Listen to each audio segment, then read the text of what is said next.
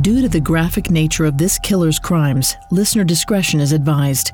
This episode includes discussions of murder, sexual assault of minors, paraphilia, rape, and assault that some people may find offensive. We advise extreme caution for children under 13. On the night of May 14, 1930, 21 year old Maria Budlik rode the train through Germany from Cologne to Dusseldorf. Considering the grisly crimes that had taken place over the past year, Maria was less than thrilled about the prospect of moving to Dusseldorf. Just a few weeks earlier, she had pored over an article about the man they called the vampire of Dusseldorf, relieved that she wasn't in his city. But work was scarce, and she was desperate. So when a family offered her a position in their home, Maria couldn't say no. Maria stepped off the train and onto the Dusseldorf platform and squinted at the signs telling her directions toward the city. She had booked a night in a women's hostel but couldn't figure out how to get there. After noticing she was lost, a man approached and offered to lead the way. Maria was nervous about wandering Dusseldorf alone and lost, so she accepted his help. They made their way out of the station and towards town, chatting about Maria's recent journey. The conversation must have been rather engrossing as the two failed to notice that a quiet, pale man lurked behind them, and he was ready to strike.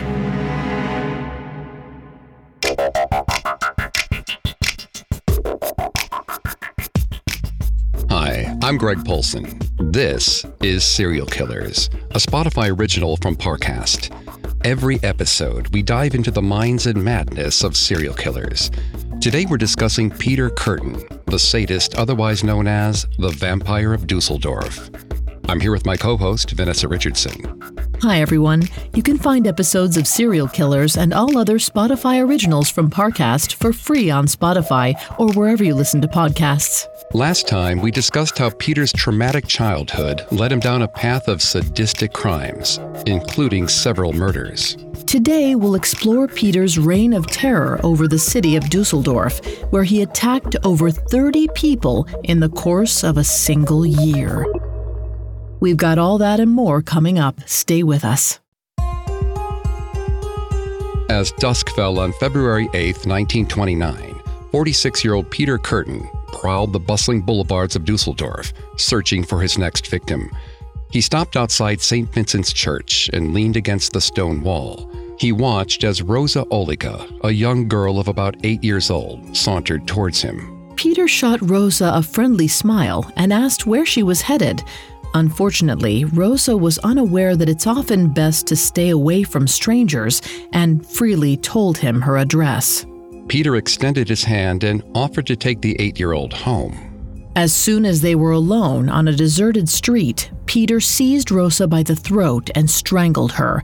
Aroused by her death, Peter sexually assaulted her body. However, like so many times before, sexual abuse was not enough to satisfy him. For that, he needed to see red. Peter pulled his trusty pair of scissors from his coat pocket and repeatedly stabbed Rosa in the chest. He would later claim that only when he saw the gushing blood did he finally reach sexual satisfaction. Peter stared down at Rosa's lifeless body and noticed that a small wound had formed on Rosa's temple where she hit the ground, and it was starting to bleed. At the sight of the blood, Peter was seized by a sinister craving. He pressed his lips around the wound and sucked the blood from Rosa's skull. Peter derived a pleasurable sensation from the act, and like when he first killed a sheep as a teenager, it would change his life forever. Vanessa is going to take over on the psychology here and throughout the episode. Please note, Vanessa is not a licensed psychologist or a psychiatrist, but she has done a lot of research for this show. Thanks, Greg. Peter's consistent sexual sadism can be considered a paraphilic disorder. This is an abnormal sexual desire that causes harm to others. According to the DSM 5, there are eight classifications of paraphilias and paraphilic disorders. Prior to drinking Rosa's blood, Peter fell firmly into the category of someone suffering from a sexual sadism paraphilic disorder, meaning that he derived sexual pleasure from hurting others. But now, Peter succumbed to an uncategorized paraphilic disorder known as hematolagnia, or the sexual stimulation from blood. This is sometimes referred to as clinical vampirism or Renfield syndrome, after the character from the novel Dracula. Of course, Peter would never know the name of his disorder. He only knew his taste for blood was more literal than ever before. He also suspected that the graphic nature of his crimes would provoke a serious police investigation, so he needed to tread carefully. Peter decided the best course of action would be to establish an alibi. So while his wife Augusta was out of the house, he returned home to inspect his clothes for bloodstains and clean his scissors. Once he was presentable and weapon free, he took himself to the movies. On his walk home from the cinema, Peter thought it might be a good idea to burn Rosa's body. Not only would this destroy any lingering evidence, it would also increase the grisly nature of the crime. That night, Peter filled an empty beer bottle with the petroleum from one of his lamps, then headed back to where he left Rosa. But as Peter ventured toward Rosa's body, he realized there were too many witnesses to set a fire undetected, he hid the bottle behind a nearby sign and decided to come back later. Early the next morning, Peter told his wife he was headed to the bathroom, but instead snuck out the front door of their building. He sprinted to the hidden petroleum, grabbed the bottle, and made his way over to the hedges where he'd left Rosa's body. Peter poured the petroleum all over the girl, then dropped a lit match onto the corpse. As soon as the flames ignited, Peter made himself scarce. Within minutes, he was home and crawled back into bed with his wife, who was none the wiser. A few hours later, construction workers discovered Rosa's charred body. But the fire hadn't engulfed the girl as Peter had hoped. Only her clothing and a little bit of her hair had been burned, so she was easily identifiable. However, based on the complex and sinister nature of her death, authorities found it difficult to narrow down a motive and with unclear motives, it was nearly impossible to find a suspect. It appeared that Peter had, once again, gotten away with murder. And he was ready to do it again. On the night of February 12, 1929, four days after Rosa Ohliger's death, Peter paced outside a beer house, hoping to find another victim. As the clock ticked closer to midnight, Peter grew more and more anxious. He had told his wife he was going out for drinks. If he stayed out too late, she would likely grow suspicious and start paying closer attention to his daily activities. He considered calling it a night. Suddenly, the door to the beer hall swung open, and a man named Rudolph Scheer stumbled onto the desolate street. When he saw Peter staring at him through the darkness, Rudolph growled, What do you want? Then Rudolph shoved Peter, almost knocking him to the ground. In response, 46 year old Peter punched Rudolph in the neck, forcing the unsteady drunk to fall over backwards. Peter knelt over Rudolph and stabbed him several times in the head, neck, and back. Peter grew aroused with each thrust of the scissors, and when the blood sputtered out of Rudolph's wounds, Peter felt himself reach sexual satisfaction. Just as he did with Rosa, Peter pressed his lips against Rudolph's neck and sucked the blood from his wound. Then he rolled the body into a nearby ditch and fled. But after a few moments, Peter realized that he should go back and remove any trace of his fingerprints. Peter jumped down into the ditch, wiped down Rudolph's body and clothes, and headed home, making it back to the flat before his wife Augusta suspected a thing. The next morning, Peter returned to the scene of the crime to revel in the chaos. He watched from a secluded spot across the street, later claiming to have publicly pleasured himself as the police shooed horrified bystanders away. On his way home, Peter crossed paths with a detective who was headed toward the site. Feeling bold, Peter struck up a conversation with the officer and asked if he was investigating the nearby murder. The detective eyed Peter suspiciously and asked how he knew the crime was a murder. Peter shrugged and told the officer that a friend had telephoned him about the grisly attack. Then Peter tipped his hat to the policeman and walked away. While Peter felt a thrill of excitement speaking with the detective, he knew he had taken a huge risk. Dusseldorf authorities were on high alert, determined to find the murderer, so Peter decided not to push his luck and waited until it was safe to strike again. While Peter bided his time, another stroke of good fortune befell him. In April of 1929, a mentally ill man by the name of Stausberg was brought in for questioning about the murders of Rosa Ohliger, Rudolf Scheer, and the attempted murder of Frau Kuhn. Stausberg had attacked two women prior to Peter's February assault on Frau Kuhn, and because Peter's crimes somewhat fit Stausberg's MO, he was a clear suspect. Stausberg's undiagnosed mental illness made him susceptible to pressure from law enforcement, and he quickly confessed to all of Peter's crimes. Under a defense of insanity, Stausberg was convicted and committed to an asylum for the rest of his life. Peter was delighted when he heard that Stausberg had taken the fall for his murders. To show the police they had the right man, he held off from committing any more crimes for a while Instead, he satisfied his violent sexual urges through rough, clandestine affairs. But after five months of flying under the radar, Peter could no longer control his compulsions. Thanks to the extramarital relationships he had maintained throughout the spring, Peter had his pick of women who trusted him enough to follow him into the dark, desolate parts of the city. In July of 1929, he attempted to strangle two of the women he was dating, but both managed to escape. They reported the attacks to the police, but because Peter gave a fake name to both women, the authorities couldn't do much to help. Peter's failed murder attempts only fueled his desire to kill. He was desperate, so when he saw a beautiful young woman in August, he decided she was too pretty to let her get away.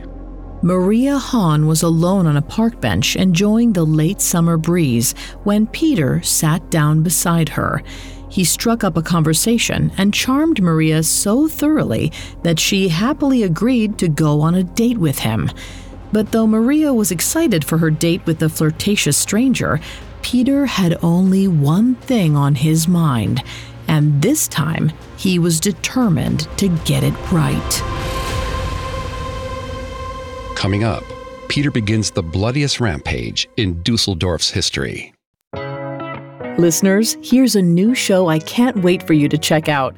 When it comes to love, every story is unique. Some play out like fairy tales, seemingly meant to be. Others defy the odds to achieve happily ever after.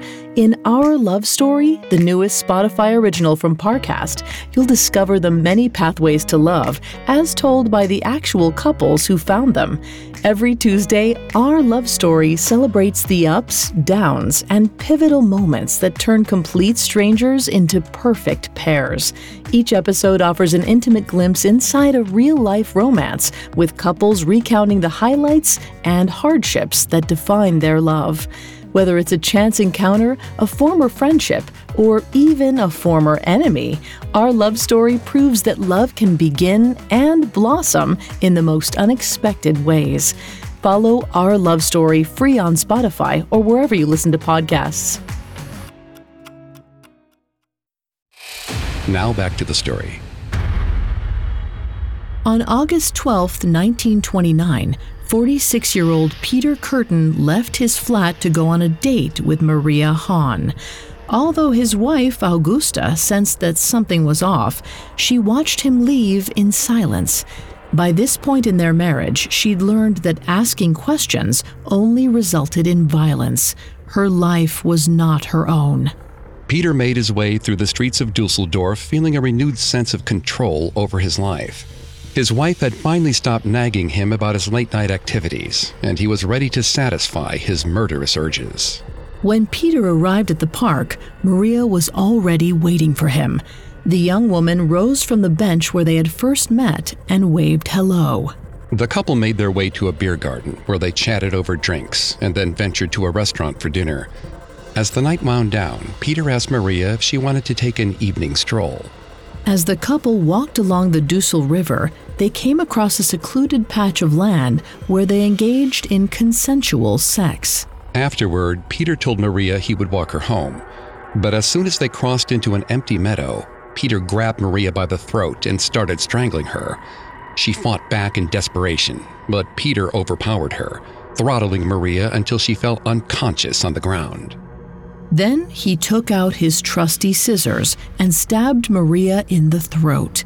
As usual, the blood aroused Peter greatly. He bent down and sucked the blood from Maria's neck.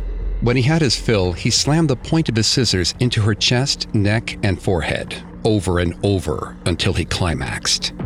The whole process took about an hour, and when Peter was finished, he rolled Maria's body into a ditch and covered her with some branches. With his thirst for murder and blood quenched, Peter returned home in high spirits. Unfortunately, his wife was still awake to see that he was covered in dirt and blood. Although Augusta usually tried to hold her tongue around her husband, this was a sight she couldn't ignore. She asked what he'd been doing all night. Peter offered feeble lies that his wife saw right through, and the couple argued. When it became clear that her husband wasn't going to tell her the truth, Augusta abandoned her inquest and retired to bed. Peter followed shortly behind, making a silent vow to properly hide Maria's body. If she was found, Augusta was sure to connect the blood on his clothes with the murder, and he would be ruined.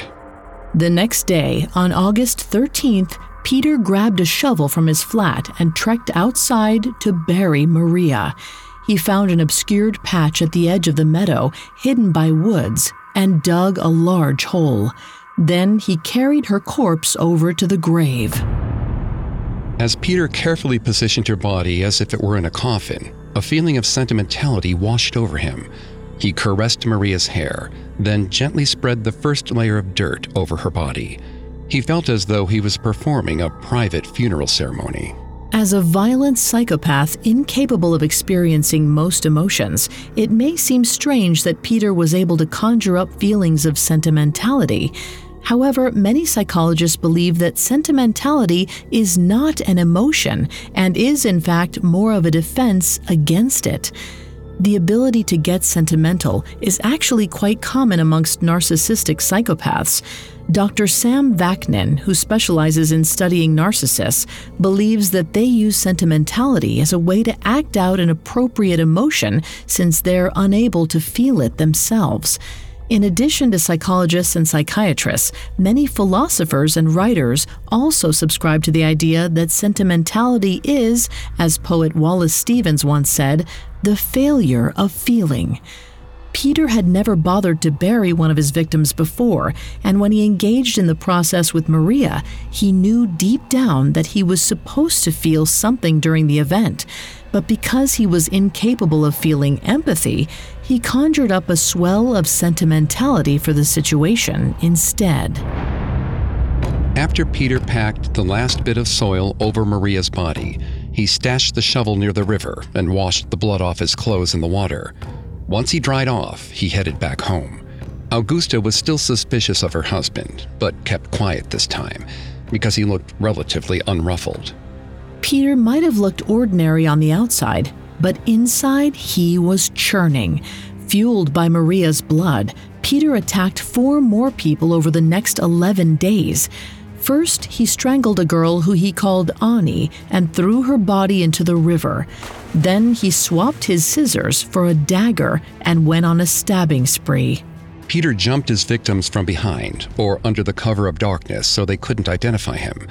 In quick succession, he stabbed a young girl in the chest, a middle aged woman in the back, and an older homeless man in the back. By the end of August, the people of Dusseldorf were well aware that someone was terrorizing their city, and it was clear that Stausberg, the man who had taken the fall for Peter's crimes back in April, was innocent of those attacks. However, because Stausberg had committed other crimes, he remained in the insane asylum. Due to the nature of Peter's sadistic crimes, the press started to call him the Vampire of Dusseldorf. He relished the moniker, loving the fact that the public viewed him as an agent of chaos, and he was determined to live up to his name. On the night of August 24, 1929, Peter traveled to the suburbs of Dusseldorf, where hundreds of people in the town of Flehe were enjoying the annual fair. At about 10:30, he spotted two girls making their way through the grounds, headed toward the exit. Gertrude Hamacher was five years old, and Louisa Lenza, her foster sister, was 14. When they passed Peter, who was standing just outside the fairgrounds, he called out to Louisa and asked if she could run back in and buy him some cigarettes. He offered to look after Gertrude while she ran the errand and said she could keep the change. Louisa accepted the money and darted back toward the booths. As soon as she was out of sight, Peter carried five year old Gertrude behind the fairgrounds and strangled her. Then he slit her throat with his dagger. He made his way back to where he'd left Louisa and waited for her to return with the cigarettes. When she arrived, Peter grabbed her by the throat, making sure she couldn't scream. Peter carried Louisa over to where her sister lay and placed the girls next to each other. Louisa stirred, but before she could draw attention to them, Peter stabbed her in the chest and neck, silencing her for good. Peter returned to the fairgrounds the following day, listening in on conversations between horrified townspeople. Later, Peter said, It gave me pleasure that the lovely bright Sunday in Dusseldorf had been shattered as by a lightning stroke. Twelve hours later, still excited by the frenzy he had caused, Peter approached a young woman in the neighborhood town of Neuss and asked if she wanted to go to the fair with him. The woman, 26 year old Gertrude Schulte, agreed to the date. Peter introduced himself as Fritz Baumgart and suggested they take a shortcut through the woods. At some point during their walk, Peter grabbed Gertrude by the throat, threw her on the ground, and attempted to rape her. Gertrude pushed him away, screaming, I'd rather die.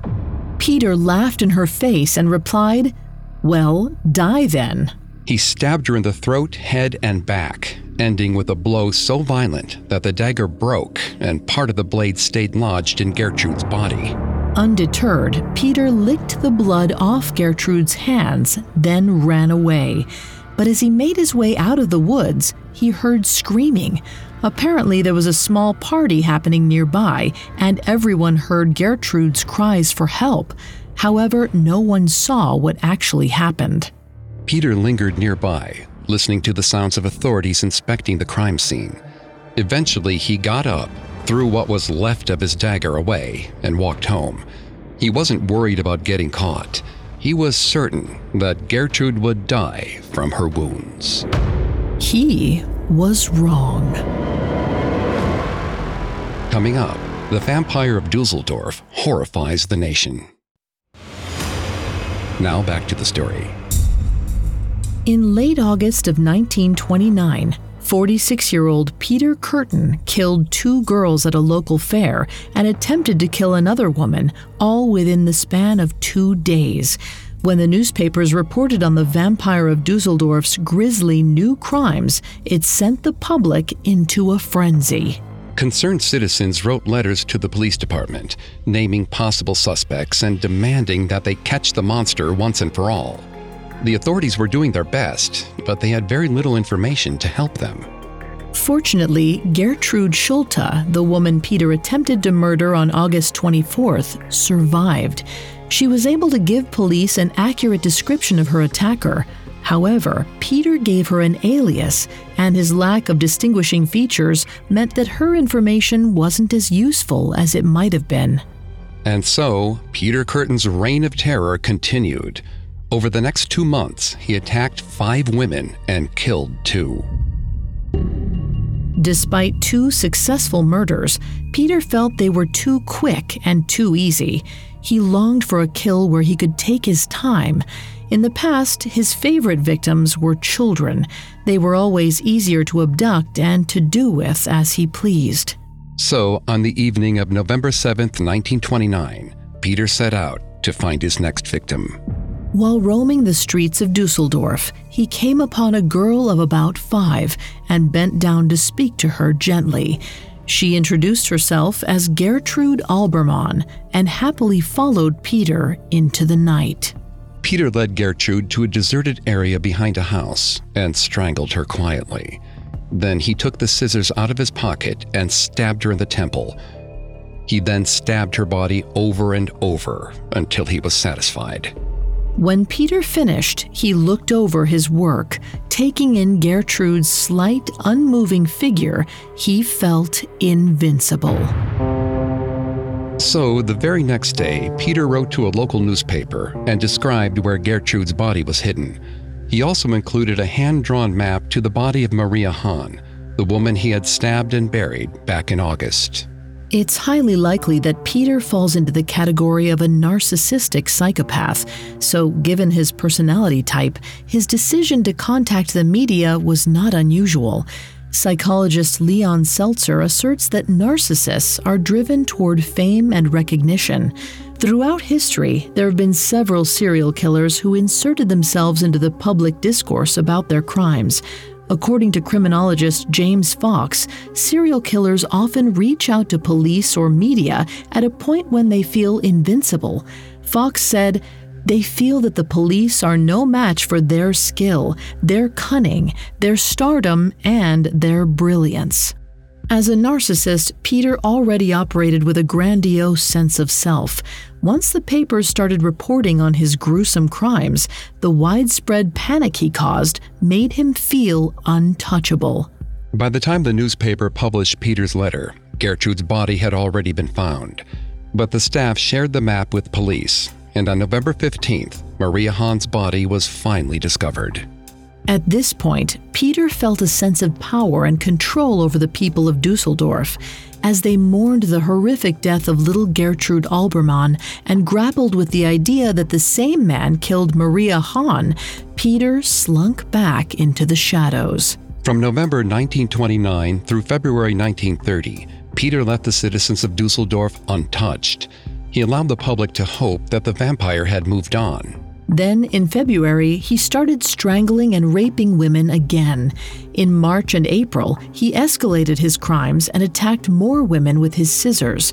All of these victims lived to tell their tales, and it became abundantly clear that the vampire was alive and hungry for more blood. At the end of April, his confidence showed. He was getting sloppy. That month, he came across Charlotta Ulrich as she waited for a train back to her hometown of Duisburg, about 17 miles north of Dusseldorf. The two chatted so long that Charlotta missed the last train, so Peter proposed that they pass the evening at an all night cafe where they could drink and talk until the morning rides resumed. Charlotta happily agreed. But as the pair walked toward the cafe, a creeping sense of fear came over Charlotta. Peter could sense his date pulling away, so he smiled and made a joke, suggesting that she thought he was the Dusseldorf vampire. Charlotta laughed and assured Peter that she didn't suspect him of any nefarious motives. She was only anxious about being out at night with a stranger in a new city. The couple pressed onwards, venturing further away from the train station. As soon as he spotted an area that was unlit by street lamps, Peter pushed Charlotta onto a bench. He held her down, pulled a hammer from his pocket, and struck her hard on the left side of her head. Peter hit her again on the right temple, and just before Charlotta passed out, she managed to raise her hands up to her face in defense. Peter didn't bother to move Charlotta's hands before striking her skull several more times. When he was satisfied, Peter left Charlotta for dead. But a short while later, she woke up. The simple act of putting her hands on her head had protected her enough to dull the blows. Charlotta's hands were swollen, black, and bloody. Her nails were all cracked and some were even missing. Still, she gathered enough strength to tear up her petticoat and make a tourniquet for her head. Then she started walking back toward the train station, where she found someone to help her. Even when he heard the news of Charlotta's unexpected survival, Peter was confident that he would never be discovered. He had already gotten away with so much. But this confidence was to be his undoing. On the night of May 14, 1930, Peter stood on a platform at the Dusseldorf train station. He watched as another man approached a lost young woman named Maria Budlik and offered to guide her to a nearby women's hostel. Perhaps guided by an innate affinity, Peter knew this man was up to no good. So he trailed behind the couple as they departed the station. But instead of leading Maria to a hostel, Peter could see he was leading her toward the park. Maria started to resist, and Peter heroically stepped in, asking if everything was all right. Maria explained the situation, and Peter told the man to get lost. Then, giving Maria a fake name, he invited her back to his flat so she could have something to eat. Maria was wary at first, but Peter insisted that he was a good person, pointing out that he had just saved her from a dangerous situation. Out of hunger and exhaustion, she decided to trust Peter and accompanied him back home. His wife was out, so Peter had no problem letting Maria into his flat, where he continued to play the Good Samaritan. He gave Maria a glass of milk and a ham sandwich, and then told her he would take her to her hostel. Maria's hostel was on the other side of town, so the couple needed to take a short tram ride. While on the tram, they ran into a friend of Peter's. With a witness who could place him with Maria, Peter's plans were foiled.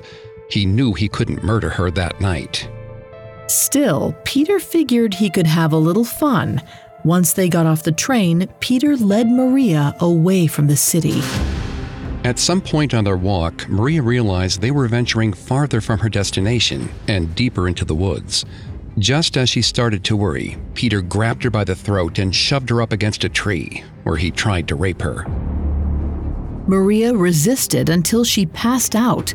Peter was satisfied just from the sensation of throttling Maria, so when she finally awoke, Peter showed her out of the woods and pointed the way to her hostel. The next day, Maria wrote a letter to a friend back home detailing her attack. She needed to vent to someone she trusted, especially since she didn't feel like the police would possibly care about what had happened to her. But Maria's letter never made it to her friend. It wasn't properly addressed, so a postal worker opened it up to see if the full address was written anywhere inside. After reading the letter, the postal worker suspected that the man who attacked Maria might actually be the infamous vampire of Dusseldorf. She passed the letter on to the police, who contacted Maria and proved that they actually cared very much. On May 21st, Maria led two detectives down the street toward Peter's apartment. In attempting to butter Maria up and gain her trust, Peter had made the grave mistake of letting her see where he lived. When Maria found the familiar building, she ventured inside to investigate while the detectives waited outside. She made her way upstairs to Peter's apartment door, certain she was in the right place. As Maria came down the stairs, she saw Peter walk by. They made brief eye contact before he disappeared around a corner. Maria rushed outside and told the detectives that she had just seen her attacker. Excited, they gave chase but were unable to find him. The vampire had vanished. When he saw Maria outside his flat, Peter knew that the jig was up. After evading police that afternoon, he decided to buy himself some time to think before his inevitable arrest. Peter told his wife that he had slept with Maria and that she was accusing him of rape. Because he already had a rape charge on his record, that meant he would be sent to prison again for several years. So he said he was going to hide for a night or so, and Augusta felt she had no choice but to let her husband go. Peter rented a room at a hotel in a neighboring town for a couple of nights and concocted a plan to help his wife before he was put away, or put down forever. Although Peter never treated her well, Augusta had remained faithful to him throughout their marriage, and he respected her for it. He wanted to do one good thing for the woman who had stuck by him for almost 10 years. So on Friday, May 23rd, Peter snuck back home and told his wife who he really was. When he confessed to being the vampire of Dusseldorf, Augusta became hysterical. She vacillated between anger and despair, yelling at Peter for what he'd done and worrying about what would become of her without him. After several hours, Augusta finally calmed down, and Peter told her his idea. There was a sizable reward for the person who discovered and helped capture the vampire. Peter wanted his wife to turn him in and get the money. It took some convincing as Augusta found the plan dishonest, but Peter convinced her that she not only needed the reward, she deserved it as well. They made a plan to meet the next day, and Peter returned to his hotel. On May 24, 1930, just two days shy of his 47th birthday, Peter walked into the St. Rochus Church, where he had arranged to meet Augusta. He felt strangely calm, even knowing what was about to befall him. When Peter approached the church, a swarm of police officers emerged from the shadows and took the vampire down. He offered no resistance. Peter was held in police custody for almost a year before his trial took place. During this time, he was interviewed by psychiatrist Dr. Carl Berg, who published their discussions in a book called The Sadist. The book offered people a glimpse into the mind of a serial killer for the very first time. Finally, on April 19, 1931, Peter's trial began. Thousands of Dusseldorf residents crowded both the police station and courtroom to get a glimpse of the monster who had terrorized their city. During his 10 day trial, 47 year old Peter spoke openly about all of his gruesome crimes.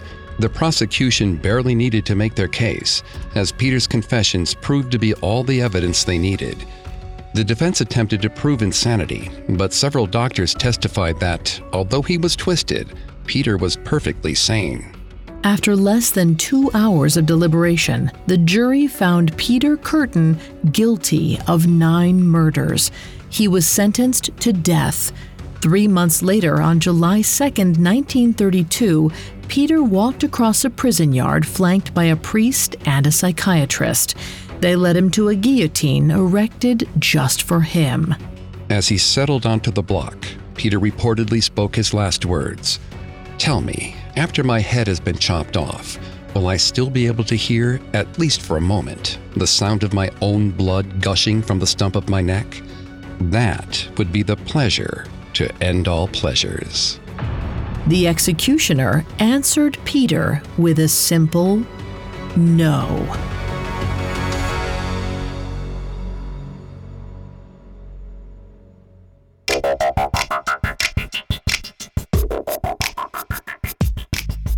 Thanks again for tuning into Serial Killers. We'll be back soon with a new episode. For more information on Peter Kürten, amongst the many sources we used, we found The Sadist by Carl Berg, extremely helpful to our research. You can find more episodes of Serial Killers and all other Spotify originals from Parcast for free on Spotify. We'll see you next time. Have a killer week. Serial Killers is a Spotify original from Parcast. Executive producers include Max and Ron Cutler, sound designed by Russell Nash, with production assistance by Ron Shapiro, Carly Madden, and Freddie Beckley. This episode of Serial Killers was written by Ellie Reed, with writing assistance by Joel Callan, and stars Greg Polcyn and Vanessa Richardson. Don't forget to check out Our Love Story, the newest Spotify original from Parcast. Every Tuesday, discover the many pathways to love, as told by the actual couples who found them. Listen to Our Love Story free on Spotify or wherever you get your podcasts.